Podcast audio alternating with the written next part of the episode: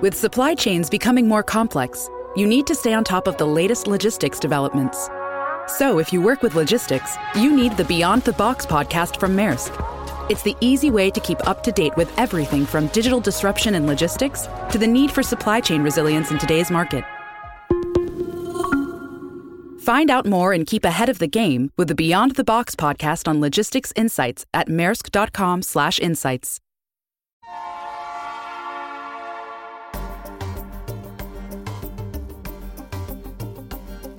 La Finanza Amichevole, il podcast che semplifica il concetto ostico della finanza per renderlo alla portata di tutti, curato e realizzato da Alessandro Fatichi.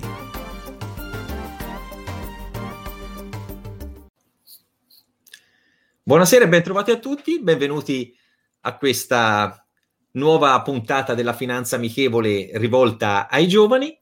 Stasera con noi abbiamo Bianca Palmarini, alla quale che, cedo subito la parola per raccontarci tutta la sua storia, dov'è, cosa fa e quello che è stato appunto il suo percorso fino ad oggi e con la quale affronteremo anche temi specifici di finanza.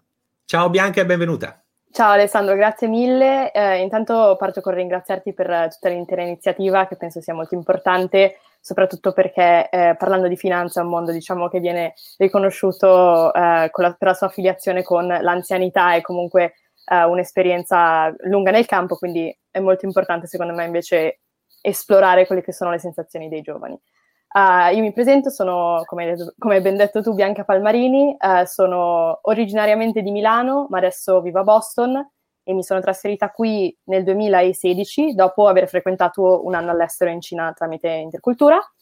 Ho seguito diciamo, questa passione per l'Asia anche all'interno dei miei studi, infatti sono al quarto anno, cioè inizierò il quarto anno di Relazioni internazionali ed economia all'Università Northeastern di Boston e, e diciamo sono qui per parlare di finanza nel senso, in un senso abbastanza casuale, nel senso che io sono arrivata que- a questo mondo puramente per caso, tutto quello che ho imparato l'ho imparato uh, sul campo. Diciamo, spiego un attimo questa cosa che ho appena detto. Um, la mia università dà questa opportunità di frequentare uh, parallelamente a, ai corsi, quindi certo. parallelamente alle lezioni. Dimmi se, se mi senti, perché mi sento un po' in ritardo, non so se sia tutto normale. Eh, un po' la linea dipende dalle giornate, ma la diretta è bella hai per ragione, questa. Hai ragione, hai ragione. Dicevo, uh, appunto, l'università, uh, l'Università Northeastern ha questo pregio di incorporare quelle che sono esperienze accademiche con esperienze lavorative. Quindi proprio forniscono un database abbastanza aggiornato di offerte lavorative e di stage principalmente, della durata dai 4 ai 6 mesi in tutti i campi possibili. E l'anno in cui io uh, sono entrata in questo programma hanno abbattuto tutte le varie barriere che impedivano agli studenti di una facoltà di poter lavorare solo in, in lavori oppure in ambiti di quella della loro facoltà. E quindi ho iniziato a cercare opportunità che mi potessero riportare, diciamo, nel mio mondo asiatico e ho trovato questa esperienza, appunto questa opportunità e sono alla fine stata assunta da questa banca americana con sede in realtà a New York, ma ho lavorato nel loro ufficio di Hong Kong. È una banca privata, eh, la più vecchia, almeno così era magari magari se la, se la cantavano un po' troppo, ve- vecchia banca privata americana di nome Brown Brothers Harriman, eh, e ho lavorato sì. per loro appunto per sei mesi uh, nella loro sede di Hong Kong. Eh, dopo questa esperienza sono tornata a Boston eh, e poi se vuoi esploriamo un po' su quell'esperienza ad Hong Kong, visto che è un mondo molto interessante, soprattutto a livello di certo. mutual funds, eccetera, eccetera. Eh, dopo questa esperienza sono tornata a Boston e ho voluto vedere, diciamo, l'impatto della finanza più a livello pubblico, più a livello eh, impatto sul sociale, sulle comunità appunto che mi circondavano qui a, a Boston. E quindi ho, ho avuto un'esperienza part-time eh, lavorando per Mass Housing, che è la, l'agenzia di credito dello Stato del Massachusetts, che aiuta, che è lo Stato dove si trova Boston, che aiuta appunto i familiari o le famiglie eh, residenti nello Stato sì. del Massachusetts a uh, acquistare casa e a diventare appunto come si vantano molto qui negli Stati Uniti homeowners, che è appunto tutta poi un, un certo tipo di ceto sociale.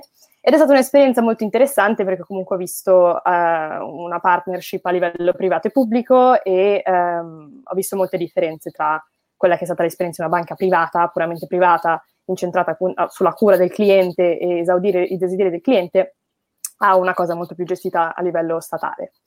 E infine, per concludere, Eh, adesso sono, sto facendo un altro stage di sei mesi in McKinsey dove mi occupo più a livello di relazioni con i, i fornitori di software per loro, il loro dipartimento di venture capital. Quindi una cosa completamente diversa, ma che ha ancora un paio di pizzichi di finanza qui e lì, perché comunque bisogna gestire il budget e bisogna fare degli, delle analisi di, di, vari, di vari rischi. Fine. no, quindi mi sembra che ehm, l'esperienza già, nonostante la tua giovane età, sia eh, decisamente ampia. La cosa poi che, eh, avendo già delle basi consistenti di finanza, indipendentemente poi da quello che è stato e che è attualmente il percorso di varie aree, tra virgolette, della finanza. Però la, la domanda che, eh, che faccio a tutti e che è anche molto collegata al discorso che facevi iniziale, dove la finanza viene sempre eh, collegata a un, al, all'età anagrafica, uh-huh. però invece è molto importante e soprattutto poi si scopre anche da parte di voi giovani che, ehm, che avete una, delle idee molto chiare in merito alla finanza. Quindi eh, quello che ti chiedo è che cosa pensi della finanza? Uh-huh. E qual è la tua impressione che ti hai della finanza anche in base a queste belle esperienze che hai fatto sino ad oggi? Assolutamente, è una domanda per quanto possa sembrare semplice, che secondo me non è semplice no, per niente, per perché è molto spaccettata la domanda, tanto quanto il mondo, a mio avviso, della finanza, perché appunto prima di affrontare questa esperienza, eh, affrontare sì, non so se sia il verbo giusto, ma prima di intraprendere, diciamo, questo percorso di stage appunto in, una, in un ambiente bancario, anch'io ho sempre visto la finanza come qualcosa di distante, qualcosa di freddo, qualcosa di estremamente analitico, uh, che appunto eh, avesse bisogno di una persona con un certo profilo, appunto un quant, come si dice qua in America. E invece ho scoperto eh, l'importanza di avere invece molte, molte caratteristiche di eh, interpersonalità, no? sapersi, sapersi approcciare con le pers- saper approcciare le persone. E mi scuso per l'italiano, ma non parlo praticamente mai in italiano, quindi perdonatemi. Eh, ma appunto sapersi, sapersi rapportare con le persone e eh, comprendere quelle che sono le necessità della persona davanti, eh, che ci si ritrova davanti nell'ambito del, del, rapporto con il cliente. Quindi questo potrebbe essere un ambito. Un altro ambito che trovo molto importante anche per me è a livello di personal finance, quindi di come trattare i propri risparmi, come trattare i propri investimenti, dove investire, dove non investire, che anche quello secondo me, come discutevamo l'altra volta, grazie appunto alle tue altre iniziative, è una cosa che è assolutamente necessaria imparare a capire da una giovane età. E questa è una cosa che io non ho fatto perché appunto ho sempre visto questo mondo come distante, anche no, eh, se vuoi fare un paragone, la statua di Cattelan davanti alla borsa di Milano magari ti rappresenta un po' quel, un, o l'approccio alla finanza, anche il, il, toro davanti a Wall Street. E invece penso che ci sia... Esatto. Invece penso che ci sia eh, una, una, crescente voglia di trasformare questo, questo, ambito che comunque racchiude in sé un'enorme quantità di potere, no? eh, perché i mercati alla fine, per quanto siano eh, guidati dal, dal, consumatore, guidano anch'essi eh, quelle che sono decisioni del consumatore. Quindi esatto. se, se, sento che ci sia l'importanza appunto di una voglia di trasformare questo mondo e renderlo più accessibile, più eh, invitante, nel senso che non sembra poi, poi, un lavoro divertente, no? Lavorare in finanza non sembra proprio... Cioè, appassionante. Appassionante sì, però. Esatto, è molto appassionante e, e, soprattutto appunto è molto sfaccettato, cioè io sono estremamente interessata dal lato dell'impact investing, ovvero investire in fondi che poi hanno un impatto sulla società, sull'ambiente o quello che poi si vuole decidere. E, eh, ed è una, una, in realtà poi è una nicchia della finanza che è molto eh, controversial, nel senso che poi si dice certo. come fai a, registrare un impatto su una società. Una cosa sostenibile con la finanza è già di per sé. O, esatto. o sul tema SRI della eh, sostenibile e responsabile, che esatto. sotto certi aspetti vanno poco d'accordo con la finanza. Sì. Esatto, esatto. Infatti se guardi eh, il, anche soltanto il, il, l'acronimo ESG, no? Esatto. Se uno pensa a un fondo ESG, pensa a un fondo che poi non va a investire in tabacco, non va a investire in carbone, Oil. eccetera, eccetera. Esatto. Ma ESG sarebbe environment, che è soltanto la E. Poi c'è social e poi c'è government, ovvero c'è anche vai a guardare come è composta la governance board di una compagnia ed essendo donna è una cosa estremamente importante sapere alla fine. È, è lì che volevi, che volevi È lì arrivare. che volevo arrivare, esattamente. e penso che ci sia, almeno qui in America, eh, e lo dico in quanto sono membro, sono partecipanti di, eh, di, di una, una, iniziativa che si chiama Smart Women uh, Securities, uh, in cui appunto si cerca di attrarre più, molti più ragazzi in questo mondo per far capire quanto in realtà sia un mondo, tra virgolette, amichevole, come appunto, come appunto parli tu. E sì, quindi questa è la mia risposta un po', va- un po ampia, diciamo, ma questa no, è la mia risposta. No, ma ehm, è ampia, ma sotto certi aspetti anche molto chiara, perché quello che hai detto prima, e non è un controsenso anche portare uno sviluppo della finanza sulla responsabilità e sulla sostenibilità, perché sono cose che eh, concettualmente possono sembrare all'opposto o, o, cose che non vanno d'accordo, invece è proprio il modello futuro che deve andare su questa strada. E quindi uh-huh. la mhm. finanza va, può andare tranquillamente a braccetto su quella che è la responsabilità, la sostenibilità e, quello e la governance, come dicevi te, uh-huh. e quindi che tutti gli attori che fanno parte di, di questa cosa eh, siano trattate allo stesso modo, per tornare al discorso anche della differenza anche tra uomini e donne a livello eh, dirigenziale piuttosto che lavorativo. E questo fa parte anche di quelli che sono i, i cambiamenti sociali e anche che eh, il Covid-19 sta accelerando brutalmente, mm-hmm. perché anche in questi giorni eh, parlavo con, con altri ragazzi o altre persone, clienti, e che eh, sicuramente questa cosa sta attivando un processo che forse, se tutto andava bene, poteva vedere eh, questo processo terminare tra 10 o 15 anni. Invece c'è stata un'accelerazione e, e in due mesi, che, ma se vogliamo essere, per tornare al discorso del sociale e del sostenibile, forse eh, abbiamo visto che non eravamo o tanto rispettosi della natura, oppure ci doveva essere un qualcosa di talmente forte per darci una svegliata tutta insieme. Sì, che sì. la svegliata purtroppo ce la sta trasformando un po' in un mezzo incubo, se vogliamo, in questo momento, però eh, ci sarà un cambiamento, sarà una fase difficile, ci sarà da, da, attivare tutta una serie di cose, ma porterà a probabilmente nel medio-lungo periodo a, a situazioni positive. Uh-huh.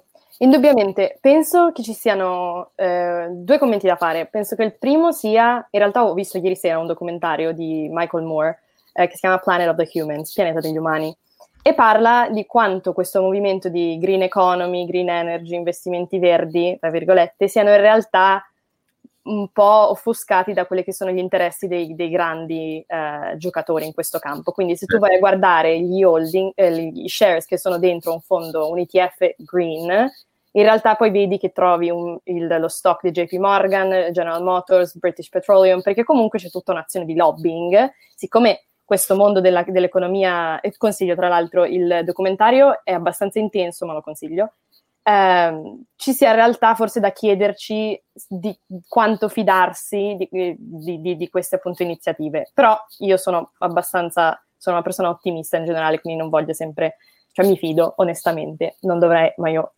qualcosa, di qualcosa Poi, bisogna fidarsi. In questo Michael Moore è chiaro che è sempre eh, sì. sul lato del complotto, sì, sì, sì, esatto. di, di, andare un po' su questo aspetto, però in, in tante cose ci ha azzeccato e ha ragione, quindi assolutamente. Però proprio per collegarmi a quello che è il progetto e, e ricollegarmi a quello che è, possiamo definirlo il movimento e, e il futuro, che siete voi giovani, è proprio per la forza di voi giovani che deve eh, far vedere le cose in maniera positiva, uh-huh. perché è la vostra mentalità che porta al cambiamento e che il cambiamento sia positivo, sì, che, sì, sia, sì. che poi ci scontriamo tutti i giorni in qualsiasi settore, non solo quello della finanza, ma che si parla di lobby, di prese di potere, prese di posizione. Questo purtroppo tutti i giorni siamo a contrasto a vedere queste cose, basta partire dalla politica in giù e quindi in tutti i governi di tutto il mondo, però è proprio questo che deve farci capire che il cambiamento è possibile, non è un discorso solo etico che dobbiamo essere tutti, fra virgolette, a un li- a un, allo stesso livello,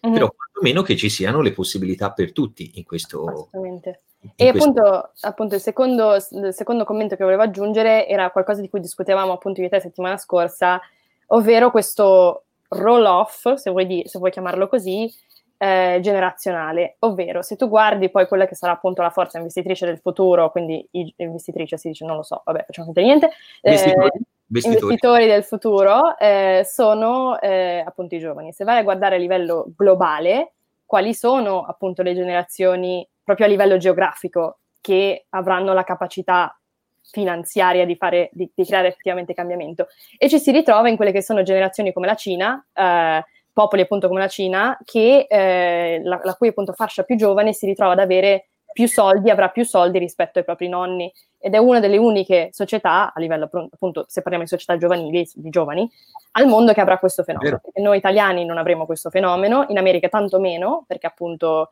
eh, anche, senza, anche, senza, il coronavirus appunto erano verso una traiettoria di, in cui i, i, soldi sono stati fatti prima e le persone poi ci vivono, tra virgolette, di rendita e entrano in quella Siamo addirittura, di... soprattutto... Prego, prego.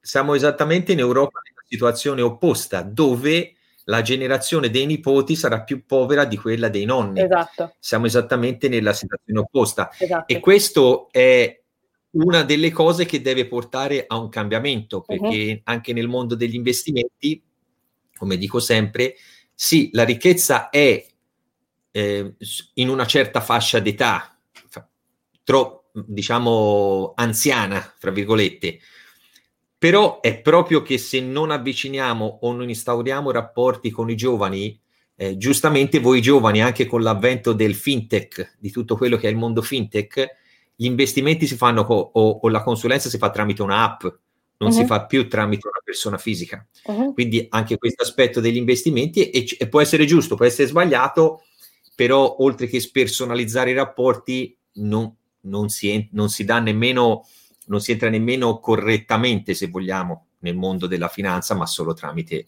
una, una app, fra virgolette. Uh-huh. E è giusto sotto tanti aspetti perché la tecnologia serve per questo, però dobbiamo anche eh, trasferire o, oltre quella che è la conoscenza, anche quella che è la ricchezza e dare la possibilità a voi giovani eh, di non essere, appunto, come si diceva prima, eh, la generazione che sia più povera di quella di chi li ha preceduti, o esatto. perché non è, non è corretto. Esatto e eh, una generazione che tra l'altro eh, fa notizia eh, per essere particolarmente sensibile in merito a appunto questioni ambientali, questioni sociali, questioni di parità. Quindi diciamo ci deve essere comunque un, lo spazio per noi, lo spazio per anche le generazioni dopo di noi. Io vedo comunque mio fratello più giovane di me, di 5 anni, abbiamo un approccio molto diverso alla, alla comprensione del mondo, anche poi esperienze di vita un po' diverse, però abbiamo un approccio diverso. E appunto, secondo me è importantissimo iniziare da instaurare con, eh, concetti di personal finance, quindi appunto come funzionano i soldi, da una giovane età, così che poi uno possa scegliere se entrare in questo mondo, ma almeno sapendone già qualcosa. Perché secondo me la finanza eh, funziona bene, è un modello soprattutto molto americano, che funziona bene nel separare la persona, tra virgolette, comune da quello che gestisce poi i soldi e le variazioni, mentre bisogna eh, ricongiungere queste due cose e eh, realizzare che in realtà se tu smetti di comprare su Amazon, lo stock di Amazon, no, magari non tu, tu, tutta la tua cittadina, lo, lo stock di Amazon scende, se tu smetti di eh, compri un, vai in giro in bicicletta, lo stock di British Petroleum scende, cioè devi, bisogna capire eh, l'equilibrio. Semplificato, molto semplificato chiaramente questa cosa che ho appena detto, eh, bisogna capire anche il proprio ruolo, secondo me, in questa catena di montaggio, molto importante. No, no, senza, senza alcun dubbio e, e, questo è un, uno dei concetti eh, importanti e di base che sto cercando di trasmettere non solo ai giovani ma a, a tutte le età perché spesso eh, su quello che non si conosce non si cerca di andare ad impararlo o mm-hmm. quantomeno di approcciarsi in una maniera diversa e, e, e il mondo della finanza ci, riguarda tutto il nostro quotidiano e non solo l'aspetto esclusivamente della gestione dei nostri risparmi certo. e eh, spesso ci, il sentir dire no ma è presto ci penserò no ma non me ne intendo non capisco di finanza eccetera. Non è bisogno che uno diventi uh, il premio Nobel della finanza o che un, eh, un espertissimo trader e quindi che faccia operazioni strane.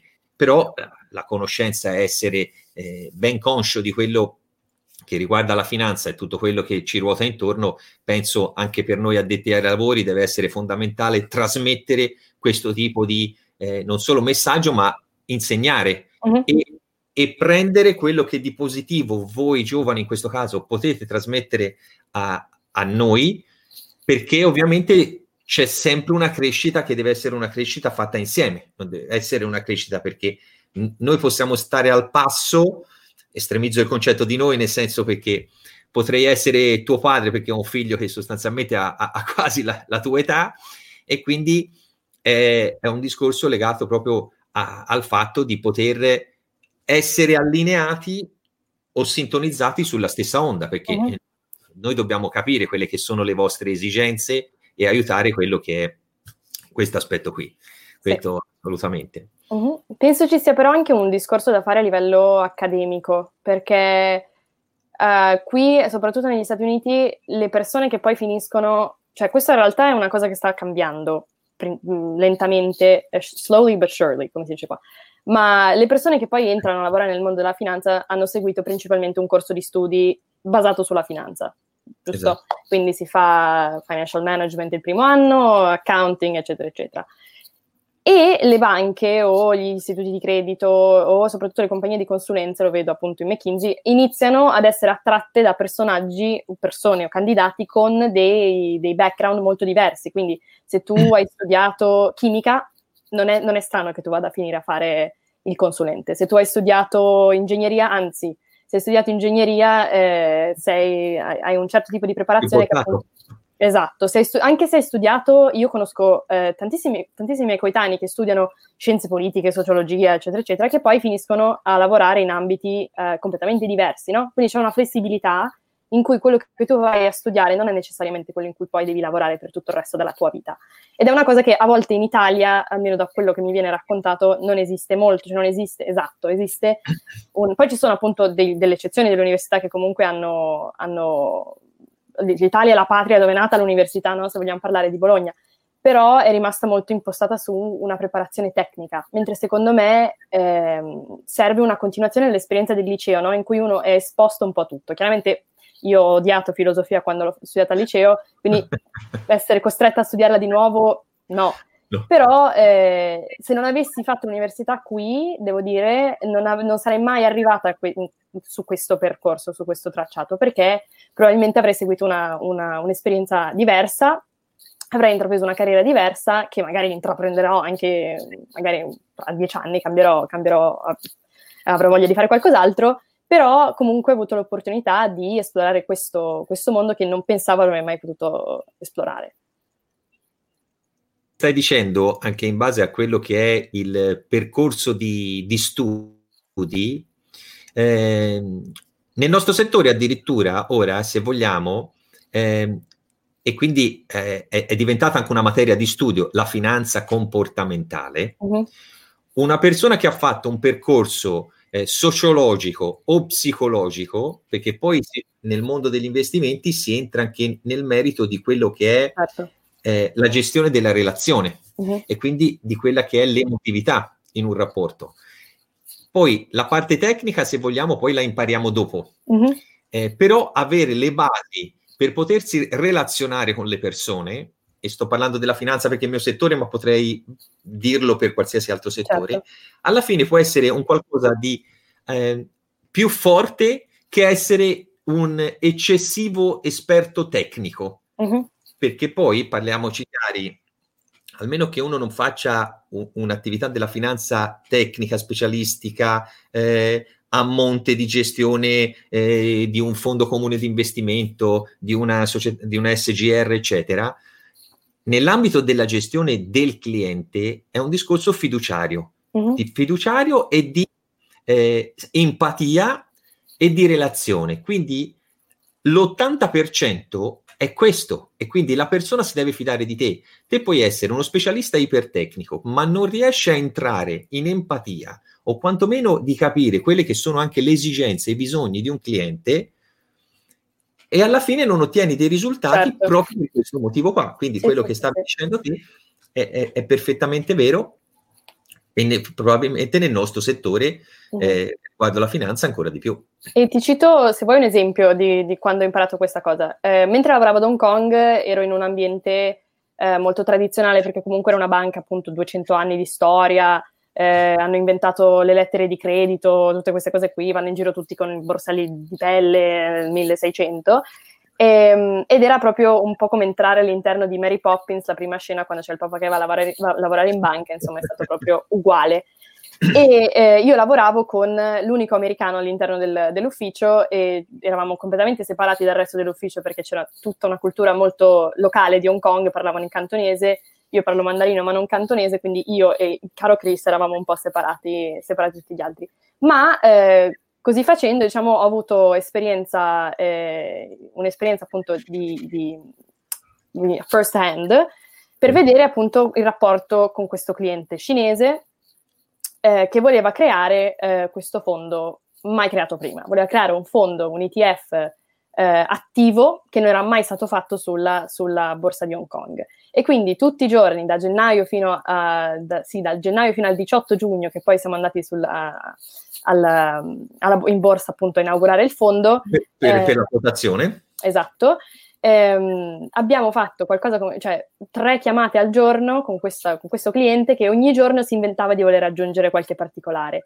E per quanto il mio capo fosse espertissimo, sapesse tutto, c'era comunque un, una, un costante eh, impegno nell'andare a, ad essere sempre eh, innovativo, andare a cercare delle soluzioni comunque mai create prima, tutto appunto attorno al, alle richieste del cliente. Alla fine appunto siamo, siamo stati eh, premiati perché è stato appunto il primo ETF attivo che è stato approvato dal SFC, che sarebbe l'SEC di Hong Kong, quindi eh, l'ente che stabilisce eh, quotazione all'interno della borsa di Hong Kong. Esatto, ed è stata la più grande quotazione a livello proprio di, di initial seed, quindi mi sembra fossero 500 milioni di dollari, eh, che appunto è andato su tutti i giornali, siamo andati in borsa, abbiamo suonato il gong che, invece che la campanella come a New York ed è stato molto... In. Spieghiamo, giustamente, e spiegalo te, quando viene quotato una società, un ETF, uh-huh. in questo caso ad una borsa, che cosa succede? Te lo lascio spiegare a te. Allora, io pensavo, quando sono entrata nella borsa di Hong Kong, che ci fossero no, tutti i, i, tavoli con i telefoni, con quelli con le giacche che urlavano, come si vedono nelle foto, quando ci sono le crisi finanziarie su tutte le pagine, prime pagine dei giornali. Come una poltrona per due.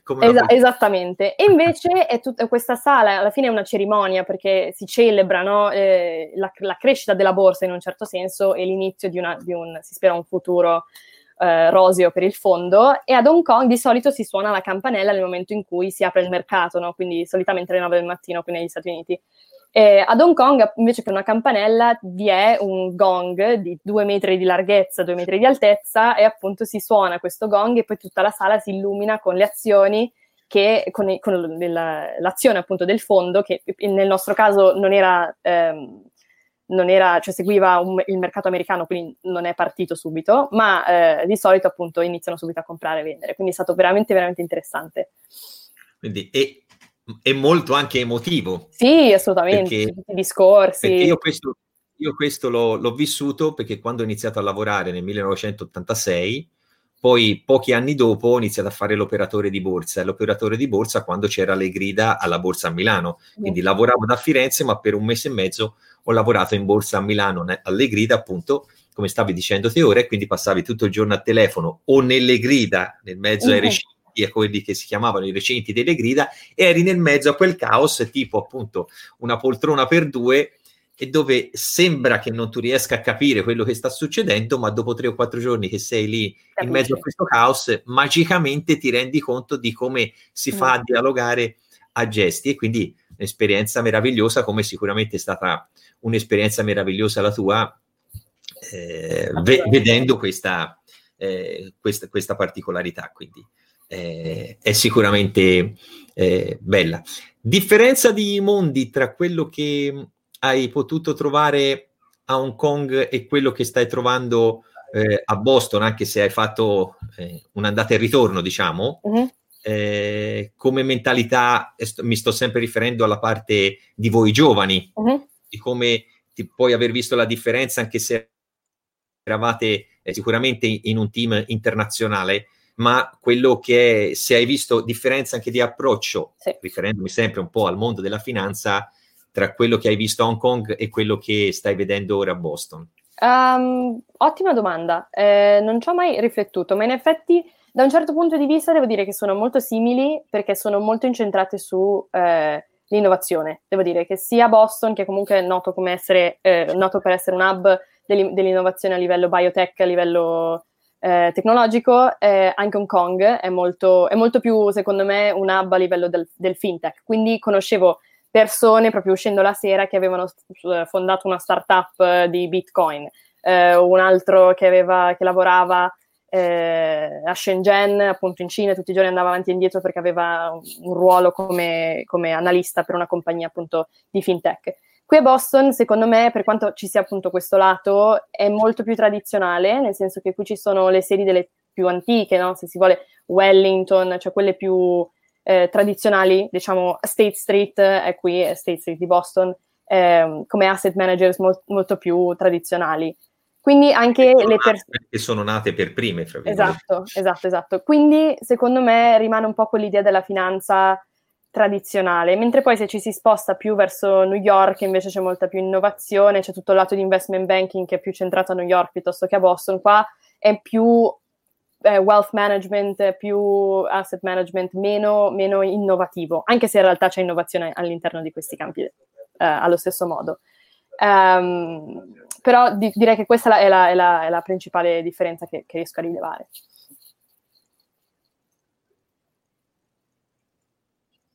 No, no. Questo interessante, poi mh, le prossime volte affronteremo anche in maniera molto più specifica, molto più tecnica e anche molto più particolare, perché in base anche a, all'esperienza che hai maturato e quello anche che puoi trasmettere a, ad altri giovani di quello che è giusto avere anche come mentalità, perché certo. come hai detto prima, eh, non me ne vogliano, eh, però sei italiana anche te, ma non me ne vogliano molti eh, ragazzi italiani, potrei metterci anche mio figlio, ma ce lo metto perché siete, come ripetevo, quasi, quasi, coetanei, ma non mi posso certo lamentare di lui, ma su, in generale quella che è la troppa staticità e eh, il concetto di quasi seguire un percorso obbligato o già prestabilito. Uh-huh. E è importante che i giovani riescano a capire che questo percorso stabilito o quello che è un percorso non solo nel mondo della finanza, ma per quanto riguarda tutto il vostro futuro, quello che è stato fatto fino ad oggi o quello che era un percorso che uno poteva seguire negli ultimi 30-40 anni, il mondo è cambiato, non uh-huh. solo per non dire stravolto. E quindi eh, dobbiamo, e, e è giusto che i giovani riescano a seguire un percorso il più aperto possibile. Le persone come me, che comunque probabilmente un'altra quindicina d'anni di lavoro lo devono svolgere, è giusto che non eh, si fossilizzino troppo uh-huh. su quello che è stato fatto fino ad oggi, ma che da ora in avanti dobbiamo anche eh, seguire un passo diverso. Certo. Quindi, come dicevamo, la nostra mezz'oretta sarebbe passata velocemente, uh-huh. infatti è già eh, più di 30 minuti che, che parliamo. Quindi, come detto, la prossima volta cercheremo di eh, chiarire o analizzare qualche cosa di, di, particolarmente specifico con te o se vogliamo coinvolgere anche qualche altro eh, ragazzo che partecipa a queste, a queste chiacchierate e quindi sarà anche un modo per entrare in, in temi ancora più specifici. Molto volentieri. Io Bianca ti, ti ringrazio tanto, soprattutto per aver condiviso questa, questa esperienza e per averci raccontato queste esperienze che, che hai fatto, che sono veramente belle. Quindi colgo l'occasione, ci risentiremo presto. Assolutamente. Per un'altra, per un'altra chiacchierata. Ti ringrazio, ringrazio a tutti con lo stesso slogan, è un'occasione per rendere la finanza amichevole insieme ai giovani. Eh, un caro saluto e ci sentiamo presto. Grazie Ciao, mille. Bianca. Ciao, grazie mille.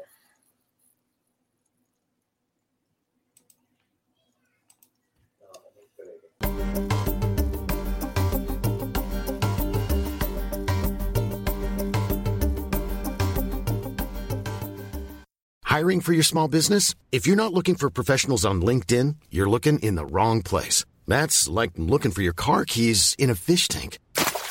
LinkedIn helps you hire professionals you can't find anywhere else, even those who aren't actively searching for a new job but might be open to the perfect role. In a given month, over 70% of LinkedIn users don't even visit other leading job sites. So start looking in the right place. With LinkedIn, you can hire professionals like a professional. Post your free job on linkedin.com slash spoken today.